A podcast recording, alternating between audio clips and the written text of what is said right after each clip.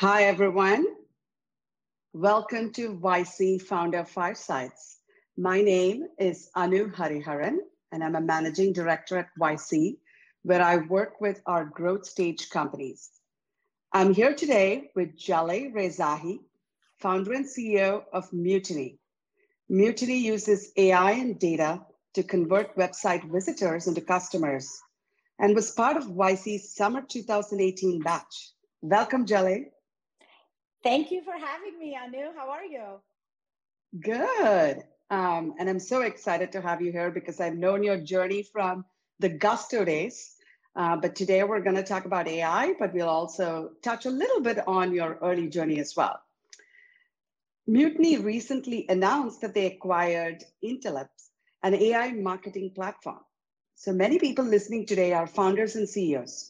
So we're going to discuss two things. One, acquisitions as a growth strategy, as well as how AI will impact the next era of growth. But first, as I said, let's start with some background. Mutiny was founded four years ago, and the product has really evolved massively into becoming a platform for go to market teams. Mutiny uses AI to identify uh, ideal customers for your company, determine sections of websites that will increase conversion, and produce copy that converts visitors into customers. So, Jaleh, I know a little bit of this background, but how did you really come up with this idea? Can you share a short version of your founding story? Absolutely. Um, so, this idea for Mutiny was very much inspired by my own experience leading marketing at Gusto. Uh, and when I first took over the marketing team, we were initially struggling to scale our revenue and customer acquisition. So we were spending a bunch of money on marketing, but it wasn't translating into revenue at the rate that we wanted and CAC payback was well over 20 months, which, which as you know, Anu, is very bad for an SMB business. And so, um, you know, we did a bunch of discovery, looking at the the data, talking to other companies to understand, and ultimately, um, what I arrived at was this simplified view of growth, which is that there's really two levers to growth. There's demand and there's conversion. Demand is things like advertising, content, PR, all the stuff that we associate with marketing. And conversion is this practice of creating a system to turn all those hand raisers into customers. And that's the piece that's massively underdeveloped for most companies, you know, Gusto at the time included. Um, and so, you know, I look to the best companies at this, which tended to be B2C companies like Airbnb, Uber. They had all um, solved this problem by essentially hiring hundreds of growth engineers and data scientists to go and optimize their you know their web experience and so we decided to do the same thing we built out a dedicated growth engineering team and we invested in things like form optimization website personalization onboarding you know all sorts of things to convert um, visitors into customers and over my time at Gusto, we saw how impactful this was. You know, overall, our revenue grew by 100x during that period. CAC payback went down to less than 10 to 12 months. And so we were able to have this really rapid growth, but it was really difficult to build all of this stuff from scratch and hire all of those engineers. So my co-founder, who was also from Gusto, um, we started to think about how can we turn what we were doing into a no code platform that every company could use so we could essentially serve as the world's growth team and help all companies solve this conversion problem and, and, and be able to essentially grow a lot more quickly and efficiently. Uh, and so that's uh, that. And our day one was actually day one of YC. So you've been with us pretty much since the beginning of that journey. Yeah, I remember, um, you know, talking about this idea with you way back even before when you were applying to YC. But can you actually double click a little more? What exactly was difficult to build? And i do remember the 20 month payback was like you know as you said we never mm-hmm. encourage startups to be 20 months but for the audience here who are mostly founders because they may not have some of them may not have seen what the struggle is going to be. So can you elaborate? What was hard? What were you trying to solve and how long it took? Yeah totally. So basically um, what you are doing as a growth team that's trying to solve conversion is um, you're trying to build a system with inputs and outputs, right? So you have um, the, the first step is connecting data. So understanding who is coming to your website, which part of your funnel do you have problems and therefore should prioritize and so there's there's this whole data investment piece for you to be able to just aim your team and your engineering resources in the right direction to affect revenue. Then once you know like let's say you know restaurants are not converting on the website because restaurants have a different value proposition and our website is optimized for startups which is you know was a very real thing that we faced at gusto. Um, or you realize hey our sign up form relative to benchmarks is underperforming and we think that we should have a higher conversion rate and that we have opportunities to improve this sign up form.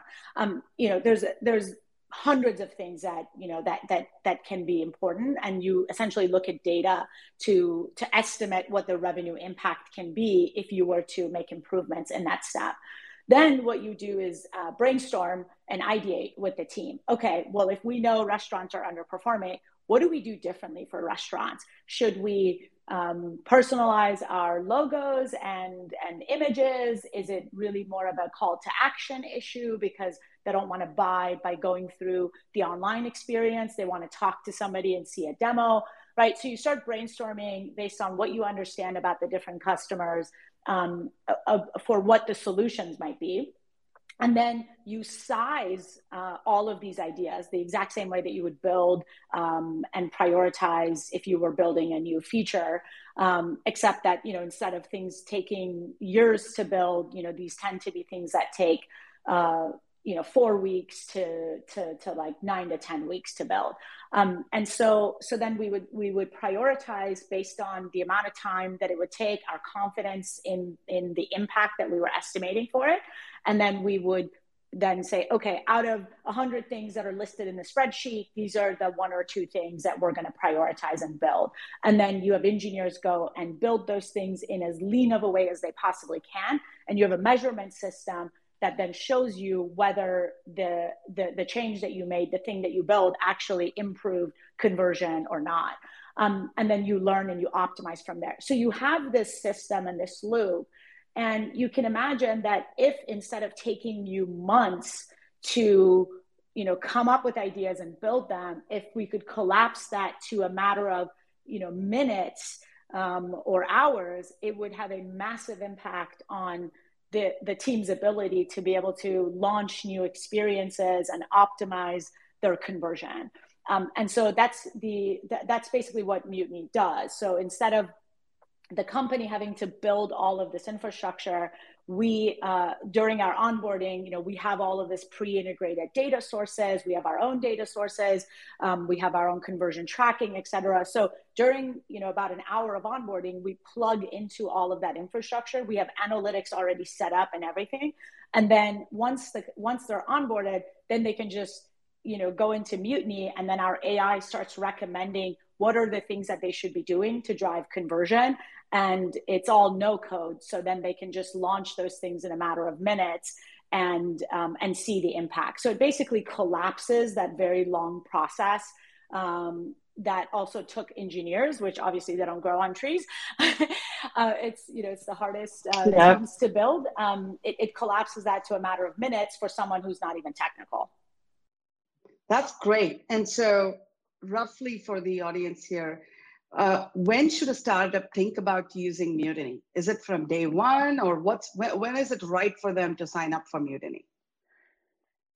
So on the um, so we have essentially Mutiny is built as a as a platform that we then activate different use cases on top of it, right? So think of it as um, if you're a growth team you can basically build whatever you want but it's you know it's very time consuming but you can go from sign up form to referral to onboarding to you know website headline personalization. And you you essentially because you have to custom build everything you can kind of bounce around the entire customer journey. Um, but since we are building a platform for all these companies to use we essentially open up canvases um, one at a time right? So we started with website uh, on page personalization. And then we added components and embeddables. So things that you can just you know surveys and and um, uh, little things that you can just insert into your website.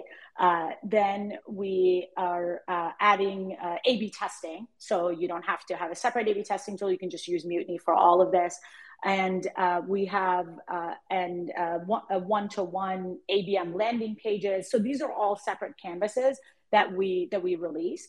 And so uh, it really depends on what you want to use the product for. And so for our inbound product where we help optimize the website, usually I recommend that the website has pre has product market fit.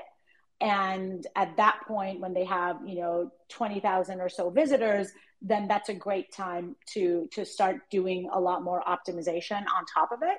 Um, but as we add in A B testing, essentially the size of that website requirement goes down. So I think much smaller startups can start using Mutiny probably starting in a few months from now. And then our outbound product, which creates one to one pages for target accounts, I mean, that's something that we at Mutiny were using when we had five employees and were pre product market fit. So that one doesn't really have a um, a website visitor limit. As long as you know who your target customers are that you want to go after you can you can start using that. But generally you know mutiny customers are um, small to mid market so you know folks like notion brex carta um, um, and we're now starting to work with larger customers like snowflake and qualtrics. That's great. That's awesome. Well one thing here for founders that say in the audience I've noticed um, one of the you know common uh, I would not even say misconception or mistake, but you know one of the things founders tend to overlook because you're so busy trying to get to product market fit and you have all these customers joining you that you put up a website and you look at it a year later, it probably doesn't hold true anymore. And you'll have to make changes because you have different customers coming to you. And so that's something definitely to keep an eye on. And Mutiny is really great in that sense. Now, let's, you know, you mentioned AI a couple of times, Jaleh. So I want to double click on this. Especially, I think, like, um, you know, I think I saw a meme uh, this week that like, SF is now focused on generative AI, and it's such a broad definition. And I've always seen these things come and go. Let's demystify it. So let's, you know, Mutiny help, you know, what you said is really helps improve conversion. You're focused on both inbound, outbound, and you're you also have a you know A/B testing product, but it transforms conversion from a niche A/B testing tool to a platform that every go-to-market team can use. But what does AI even mean in this context, and how have you leveraged that over the last four years? Yeah. So, I mean, every company has this inefficiency problem that we talked about, right? So, on average, when you look at the marketing spend of a company, 19 out of every $20 is wasted because the experience isn't optimized for that audience, for that part of the funnel.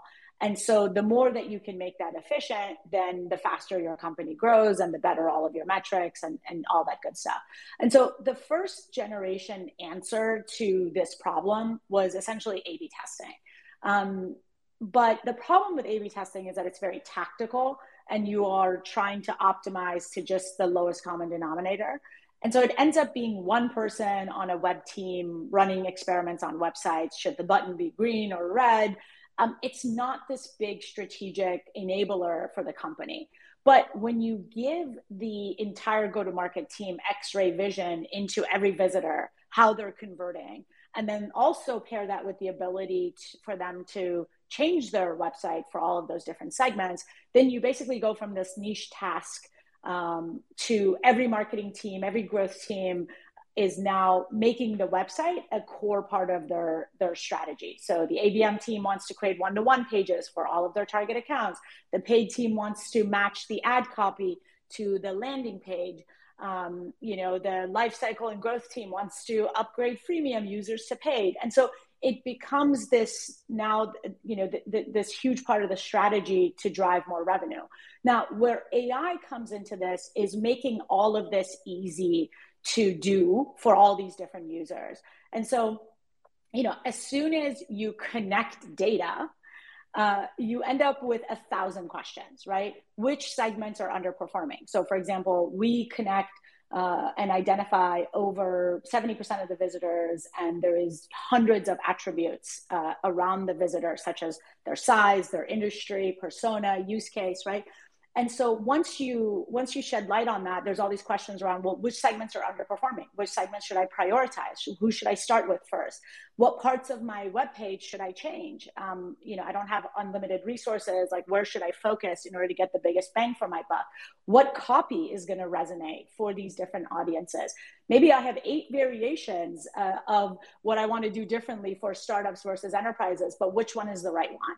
And so we essentially use AI to answer all of these questions. So from the who to the where to the what, we use a variety of different technologies to basically automate um, and make it easier for each of these things. And so we're we're very um, you know one theme that probably will emerge from this is we are not very focused on technology. We're focused on the end user. Like what is the value that we can add for them? How can we make their lives easier?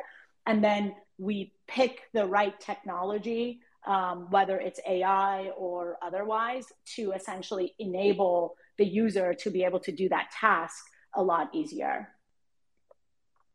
I want to double uh, emphasize what you said. Like it's so important to focus on the problem and not the technology um, because too often I think people want to start an AI company and then it's like, what exact problem is it solving? So you you mentioned something very interesting. Um, I do see this with a lot of YC startups.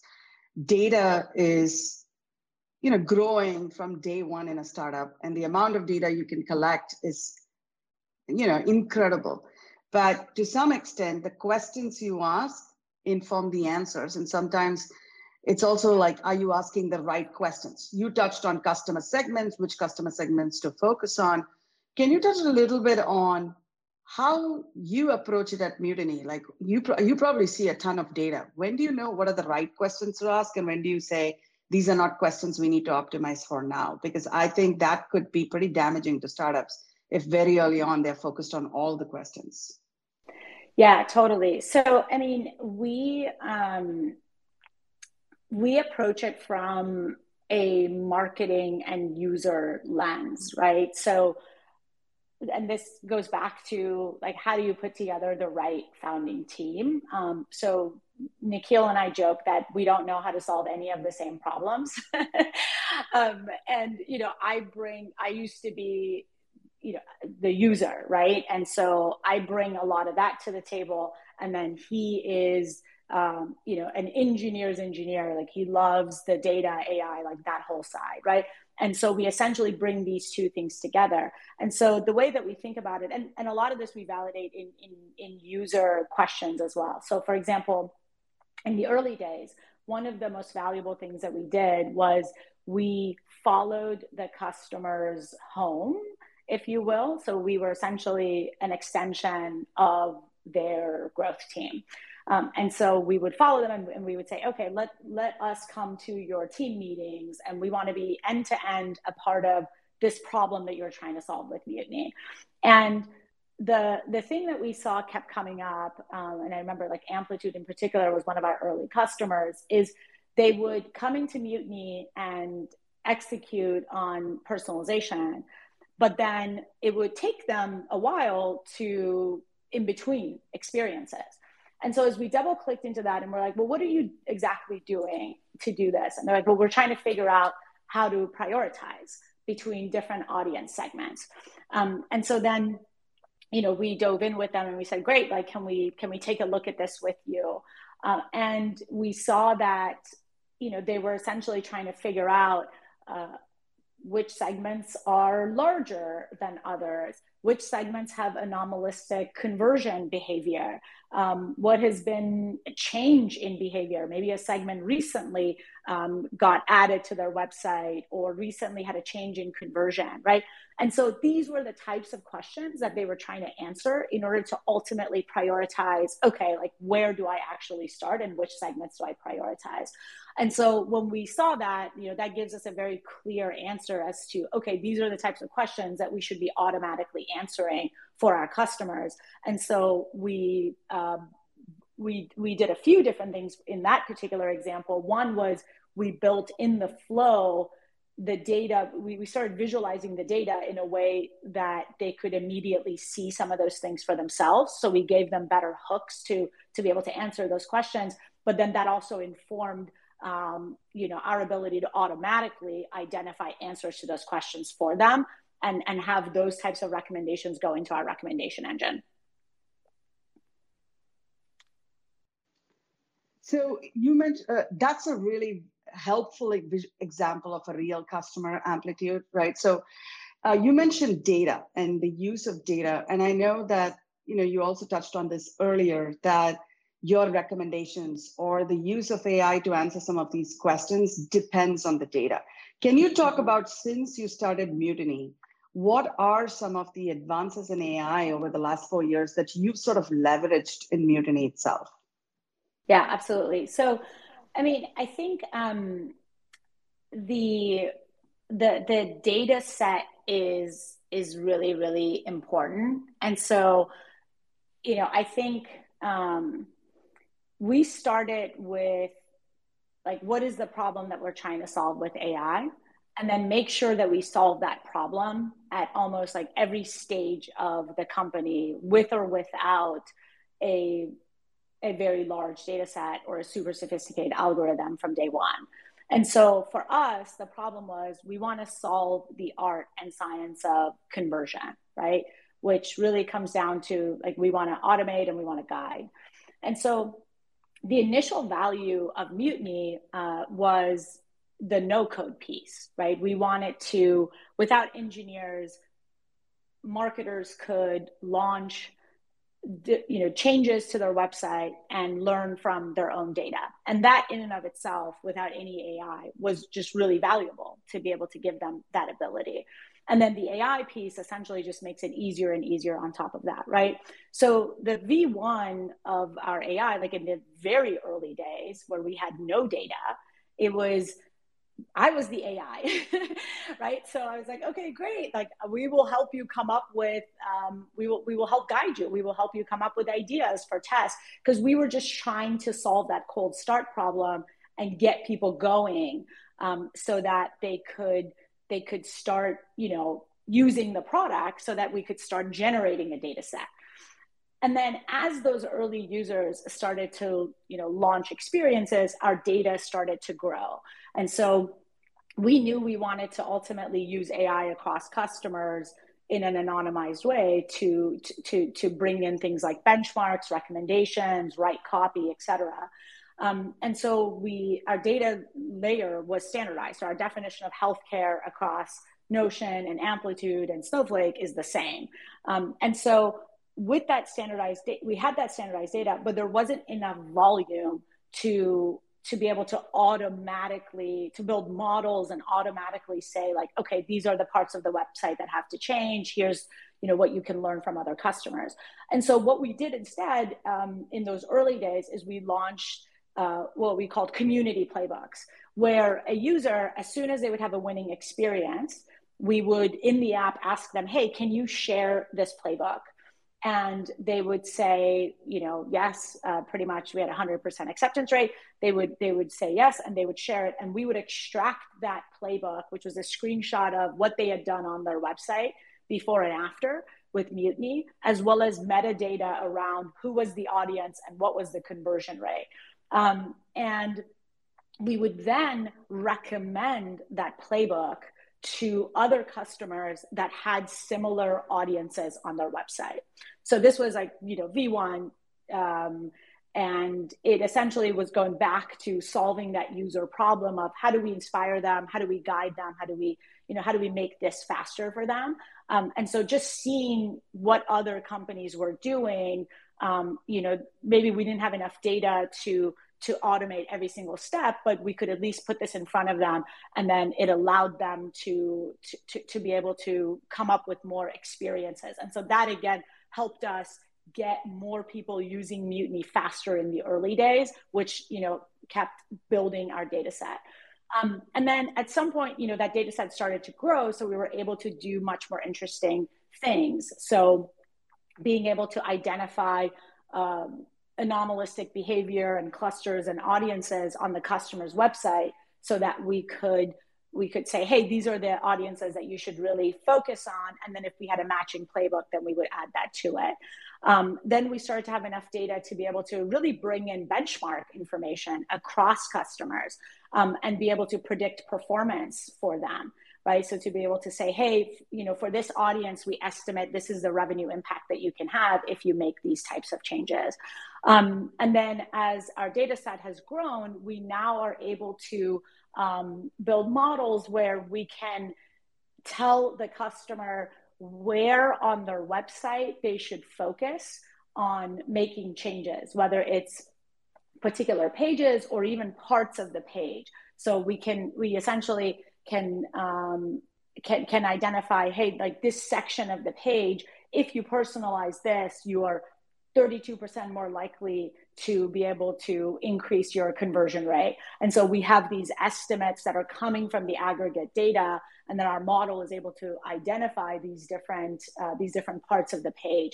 So we've been able to you know go from just the audience to like actually now get very concrete on the page what they could be doing to make those changes.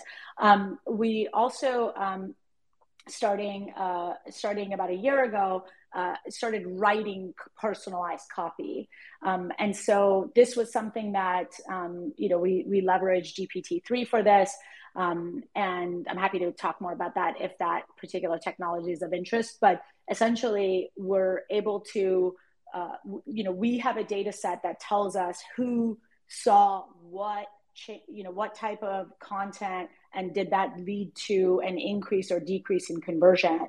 And so we take that data which is our own proprietary data and we feed that to gpt-3 to then produce personalized copy for different parts of the page for the customer. So it's been very much a progression of you know starting out with the first you know product being that no code piece you know added enough value for us to be able to get in the game and and, and start partnering with our customers.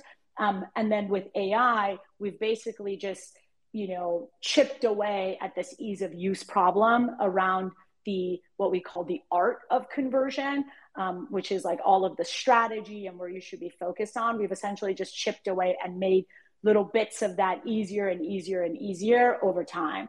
Um, and so it wasn't sort of this like one time you know thing. Um, and and it's gonna we're gonna continue to to i think operate in that way as more you know ai technologies become available that we can take advantage of.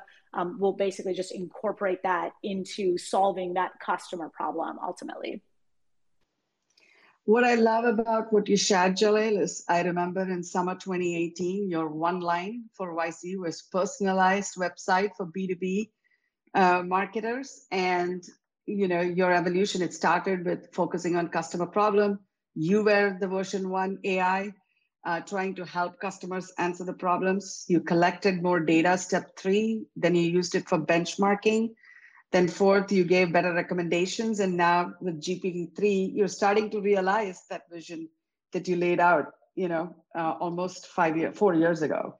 Um, so it's really interesting to see that journey. And I think for the founders in the audience, the real takeaway here is a lot of startups usually say, oh, I don't have data and I don't know how to leverage. But I think Jaleh's example really highlights start with a customer problem and do things that don't scale. If initially you're the human trying to figure out what's the recommendation, how to really get to the answer, you start with that and data grows. And then over time, as data grows, you can use models and inputs and improve your recommendation engines, um, you know, to help service your broader customer base better.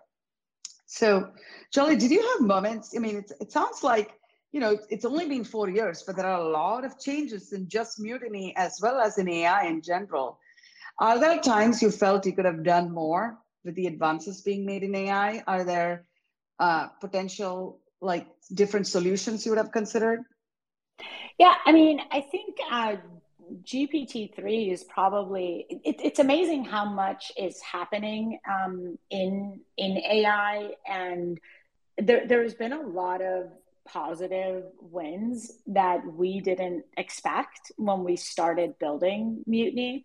Um, and so GPT-3 is probably a really good example of of one of those, you know, we had on our roadmap to write copy, but we just didn't think that we would get there for a while because we needed a much larger data set in order to be able to like truly generate text.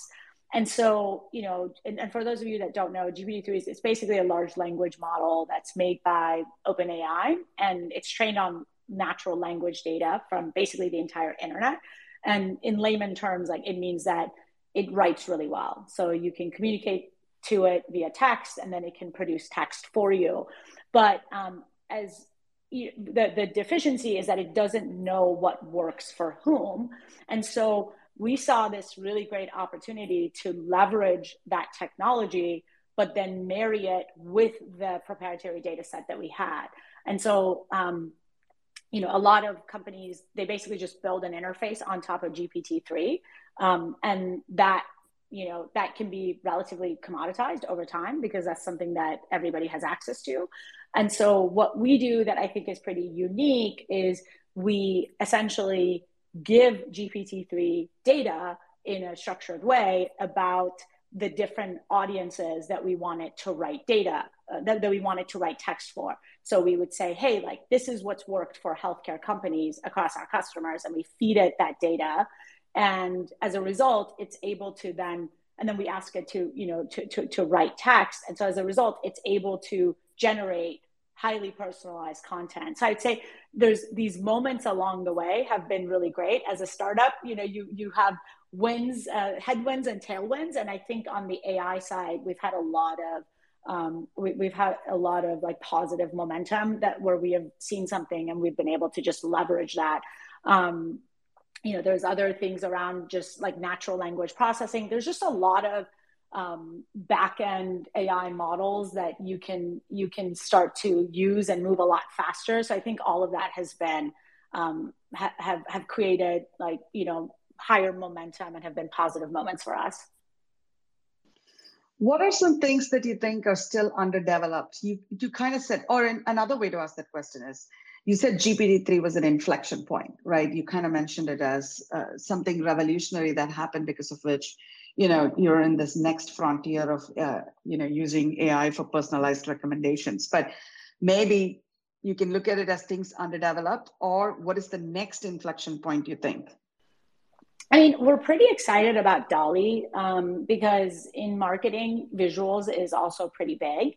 Um, and so I think there's a lot of opportunity there on just general visuals, images, video. Um, a lot of our customers uh, it, it is interesting though to think about how does that translate for for marketing and for brands that have really strict brand guidelines on you know what things have to look like but um, in a lot of our like early experimentation with with DALL-E there's uh, there's a lot of promise on being able to feed it data in a way that you're able to generate um, visuals that can potentially work and be on brand for a particular website or for a particular usage. So um, I'm really excited about like what we can do on the visual side in the very near future. That's great. Can you uh, maybe for the founder audience explain what DALL-E is or how you've used it at Mutiny so that they have a better idea of the use case? So we haven't. Um, so we haven't uh, uh productized anything around DALL-E yet. Um, but that is something that our engineers are working on. But essentially, DALL-E is very similar to, it's another OpenAI model. So it's very similar to GPT-3, um, and it can essentially generate images from input text. So the underlying, you know, model is, is I'd say it's similar to GPT-3, but it was trained by matching text to images um, instead of text to text like in GPT-3. Um, and so you're able to basically speak to it and give it text, describe what you want to see from it. And then it is then able to generate images that matches your description. So you can say, give me a raccoon that is, you know, smoking a cigar um, on the, you know, in Paris. Um, I, I, don't know why that popped into my head, but you know, our our team does a lot of weird stuff with raccoons because that's obviously our mark. So they like to have fun with that, um, and it will generate that for you. So you can you can give it like really good input, and then it'll it'll create images for you. Do you think we ever hit a world where all images are created by DALL-E? I, it's hard for me to predict the future. If I was good at that, you know, I, I would be a, a, a multi-billionaire today. No, true that. But it's it's amazing to see the evolution of uh, technology and how you know you use these tools today, and you're like, wow, geez, I don't understand how I have been doing this work for the last ten years. Yeah, that's really amazing, and and I think um, what's been really cool is so um, uh, I, I, do. We, we, have an advisor who uh, who's from Square that we that we worked with, and you know he's he's in comms. You know he's not a very technical person, and he was telling me that uh, he plays with like he has this game that he plays with his kids with DALL-E. Um, I don't know. I don't know specifically which interface he's he uses to it, but essentially, him and his kids come up with cool stuff that they can tell to DALL-E and then it generates images for them. So it's amazing to see how much you know AI has become accessible to everybody, right? Like it, I, I think it's at a major breakthrough where before it was sort of behind the scenes, this back end thing, and now it's it's in our lives and and people are actually interacting with it. Um, so that's been really really incredible to see. You mentioned a very important point earlier. Um, it's exciting to see GPT-3 in DALL-E, but you know, not all ideas are that core, right? You said, for ex- meaning, uh, some are just built on top of GPT-3 without much depth. Versus in your case, you actually give the proprietary data sets, and it's it's very targeted to a specific use case. So, a founder that's dabbling in AI and wants to start a company, what would be some caution or cautionary advice, if you will, you would give them on how they should think about using these technologies?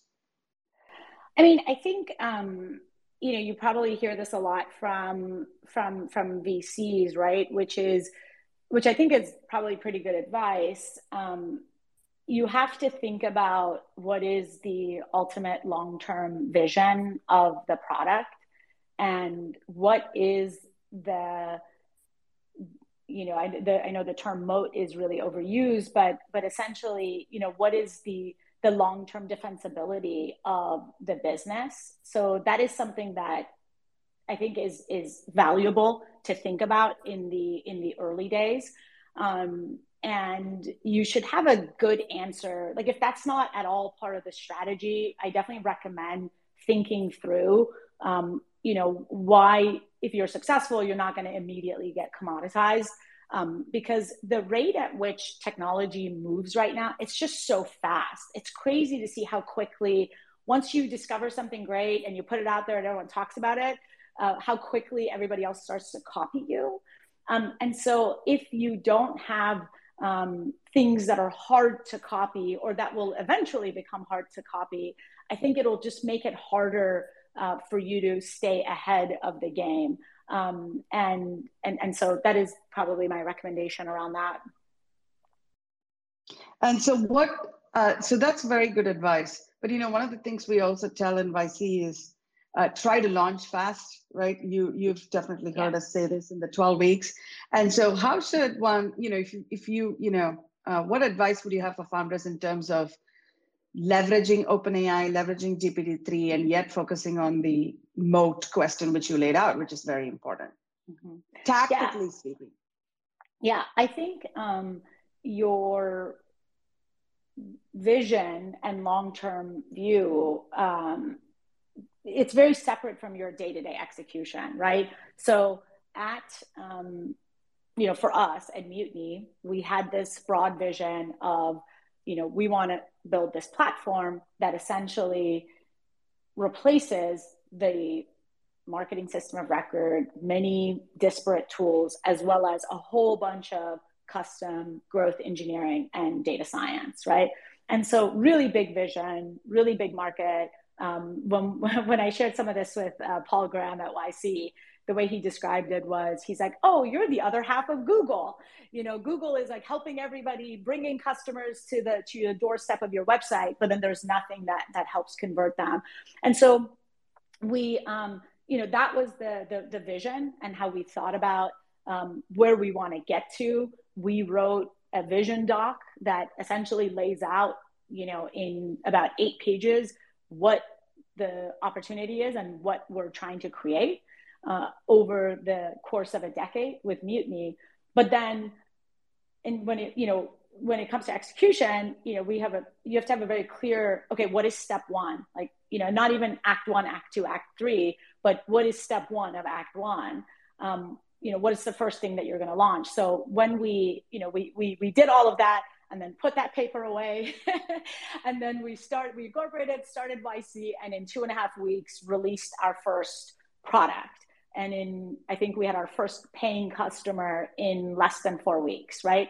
Uh, and we had a very simple UI um, that we love. That we have screenshots of, and we love sharing that every once in a while to embarrass my co-founder. But um, you know, it's it, it wasn't necessarily the the most beautiful thing, but it got the job done and it allowed us to start to work with customers, understand their workflow, um, and then keep going from there. And so I think um, I sort of see the long term vision as it brings a lot of clarity around like where you're trying to go. It helps you bring other people along the journey with you, whether it's investors or employees, you know, folks that are going to help you build uh, everything. Um, but then your day-to-day execution is very fast and it's very focused and you know you're not thinking about um, you know the 10 year thing when you're building the first version and then uh, and then you know you you kind of build and as you understand what the customer workflow is and you feel really confident then you start you can start to like refactor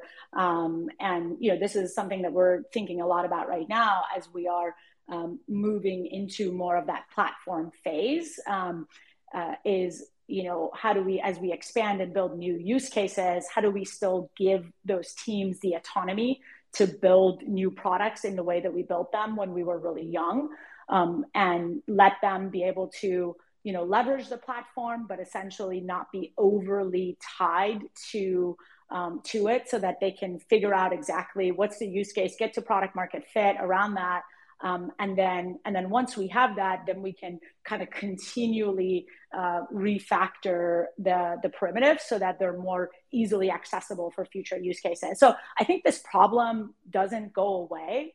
Um, you know, this how do you how do you enable your long term vision but still move fast? It's just something that as a founder you have to deal with at every stage of your journey, and it just looks different at different stages, but it's the same problem.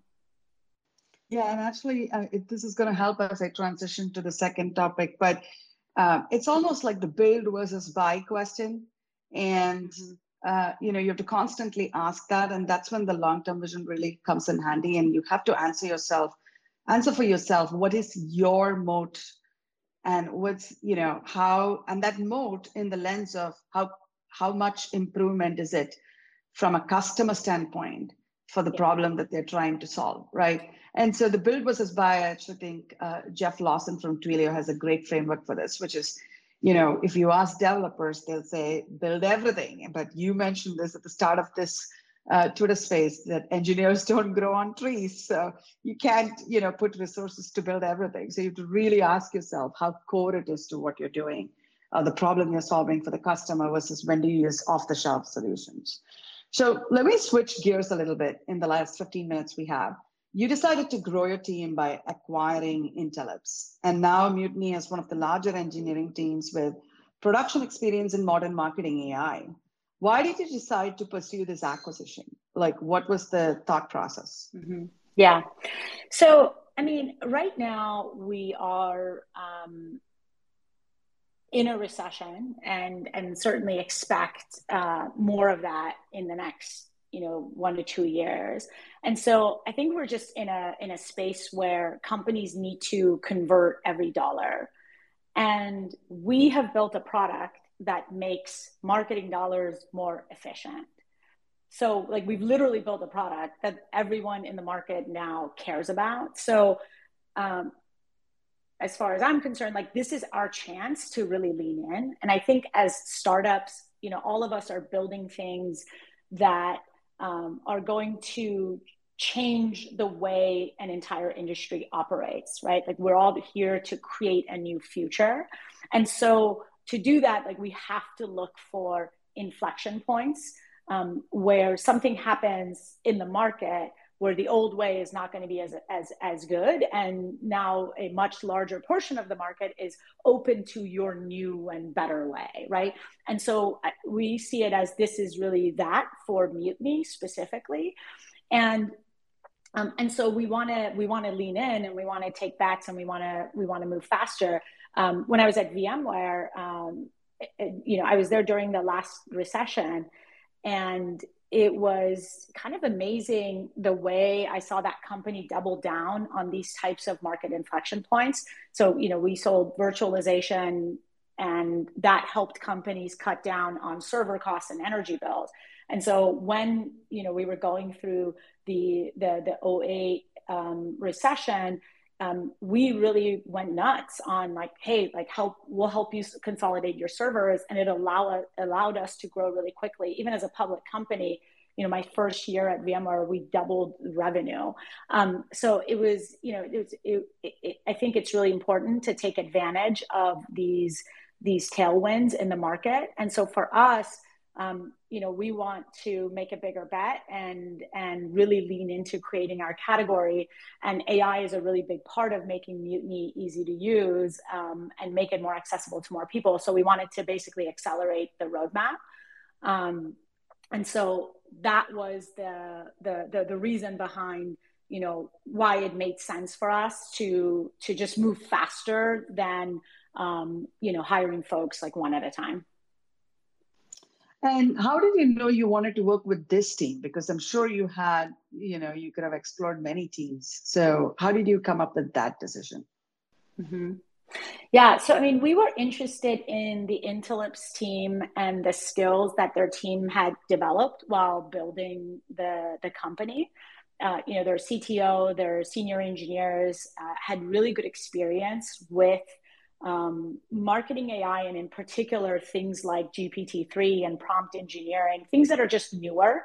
Um, and so we saw a great opportunity to to really expand um, our um, our capacity for being able to build this sort of stuff more quickly. And I think in acquisitions, like you always have trade offs, right? Uh, the acquisition is faster than hiring or building or training um, but then you risk not being able to integrate what you have acquired into the rest of the company. In our case, we wanted this really talented team, but we didn't want to create a microculture within Mutiny, right? So those were the the the, the trade-offs that we were thinking through as we were evaluating this. Um, and so, really, for us, what it you know came down to is: do we believe we can um, we can bring in this really incredible team that we want to work with, um, but do it in a way um, that the, that allows us to enhance our culture as opposed to uh, divide us, right? And so it was all about: do we have the same culture? Do we have shared values um, to be able to fully absorb this team?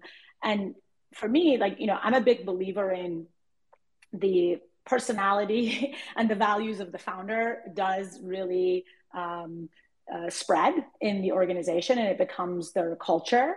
Uh, and so I knew the founder, like really trusted him and you know knew that he had not only built a really smart team but that they were going to be good humans. So that was sort of what opened the door um, and made us interested. Uh, and then as we started to uh, to to talk more it became really obvious that we were cut from the same cloth right? So we were both very transparent about our intentions. We were very open about um, our needs, their needs, you know, the numbers, what investors wanted, what different people on the team wanted. And so we were able to like really put together a deal that worked for both sides. Um, and we did um, end up spending a lot of time with every individual that joined um, to make sure that they were going to be a perfect fit for the culture. And then once we acquired the team, we um, we purposely did not put them all on an island. Um, so they were, you know, based on their abilities, they were distributed within within the company. And so now um, it's, you know, it's it's been a huge culture enhancer for us because you know, we have folks that are very much aligned on values, on the vision of the company, the product that we're trying to build. Um, and, you know, there's now this group of folks that do have this shared history. Um, and I think that makes us stronger. Um, but we're ultimately one mutiny and one company, all building towards the exact same long term vision. And how long did you take to build this trust and assess the culture? Because you actually, what you articulated sounds like you actually spent significant amount of time uh, with the team, and you knew even before the acquisition the odds of it working out. So for the founders here, how did you think about how much time you spent to get to know them really well? Um, so we spent, um, I think from beginning to end, it might have been six weeks for the whole thing. Um, but we we spend the same amount of time with every individual uh, as if they were as, as if we were hiring them in onto the team. So probably six ish hours per individual and a lot more time with the with the key players. Got it. Yeah super helpful and very important. I think that's something you know people can't usually calibrate. It's like some if you need to spend time is it three to six months or is it and it depends on the size of the acquisition but i think the one takeaway here which you mentioned i think which is profoundly helpful for people uh, and i would highly recommend it is think as though you were hiring them, right? Because that's the bar. If they need, if you have an incredibly high bar for hiring and for advancing your culture and your values, then that's the lens you need to bring when you're acquiring companies. Mm-hmm.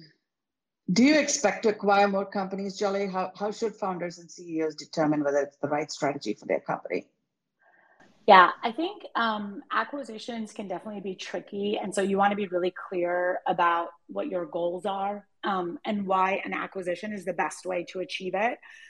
Um, I, when when I was at VMware, we we made a lot of acquisitions, and I would say most of them failed um, because we were overreaching and hoping that you know some vision that we put on a slide deck would miraculously appear i think like at some point i remember we acquired a company that was kind of similar to you know like an old version of slack um, and we were an infrastructure company and so you know it just you, it didn't fit with the rest um, and the successful acquisitions that we made were the ones where they were really aligned with what we were trying to do as a company and they just fit with the rest of the business. Like it's as if like we would have made them, you know, we would have done that ourselves. Um, and they were just able to um, accelerate the timing for us. And the culture and the individuals and the way they approached their work was very similar to the culture of the company. Um, and so, you know, and then when I was at Gusto, I was there until about I think 500 employees, and we were not very acquisitive. And you know, probably um, there was an opportunity to do to do more of that. Um, and uh, so at Mutiny, we are approaching it as just being really clear about what our goals are, and then and then deciding whether an acquisition makes sense. So, for example, in our case, um, we do still have um, a, an acquisition use case, and we're very interested in bringing on um, smaller teams um, where the founder wants to wants to stay and help build a product area inside of Mutiny. So, you know, as I mentioned, our vision is to build a conversion platform um, that you know serves multiple different use cases. Website personalization being just one of them. And so, as we you know as we expand, we want ex founders who are very entrepreneurial who know how to move really quickly and, and be very user focused, um, we want them to, to, to, to, join our product team and to build um, for those customers. And so it's a great opportunity for a founder who um, you know has all of those skills but maybe is tired of doing all of the other things like fundraising and you know and all that stuff and wants to join uh, a, a still a you know a, a nimble and fast uh, startup but have a little bit more um, you know a, a, little bit more focus on just building the product and and then growing that business area within uh, within mutiny. So that's the that's the particular acquisition that you know that we're open to and we're very interested in. Um, uh, if the if the culture fit and the and the alignment around the product is there It's funny you said that. I haven't met very many founders who like fundraising, so that's a good point. Um, Especially uh, in this market. That is true. It comes in cycles. Uh, one last question, since we have two minutes, and I thought it would uh, be a good question to wrap up given the topic. What are your thoughts on how AI will impact the next 10 years? Um, I mean, I think um, you know we we we talked a little bit about this of AI used to be really back end, right? And so from the perspective of um, founders, I think it's really exciting because before, if you wanted to leverage AI, you base it had to be the end all be all. Like your whole thing had to be like building this machine learning team to you know to to to, to build these models, et cetera. It was really hard to um, to build something bigger and to go all the way to you know the user whereas now i think there's enough productization of some of these back-end ai technologies and models that as a founder you can basically build the product that you want in the area that you're really passionate about and tap into ai as a tool in your tool belt to really accelerate the thing that you want to build and the value that you want to give to customers. Um, and so I think um, I think that's really exciting from the founder perspective, and from the user and growth perspective.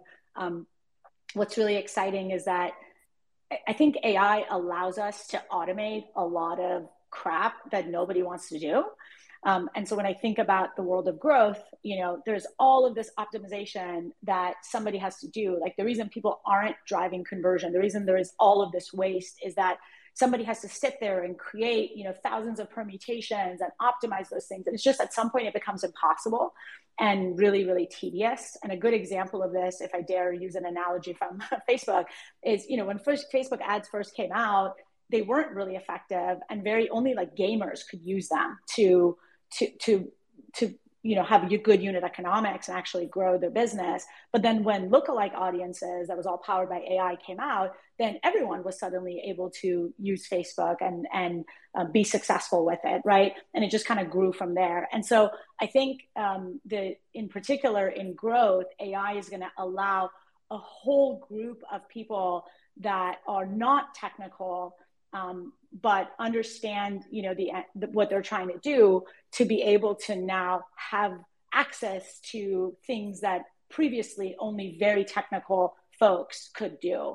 And and i think that's really exciting. And i think there's a lot of opportunity for us as founders to think about you know what parts of the the the, the world and what problems exist where there's still a lot of manual and technical steps and how can ai help um, automate and streamline that for end users well said. Well, thank you so much, Jaleh, for taking the time uh, to share your own journey with Mutiny, but also the recent advances in AI. I'm sure the founders really appreciated it. Thank you again.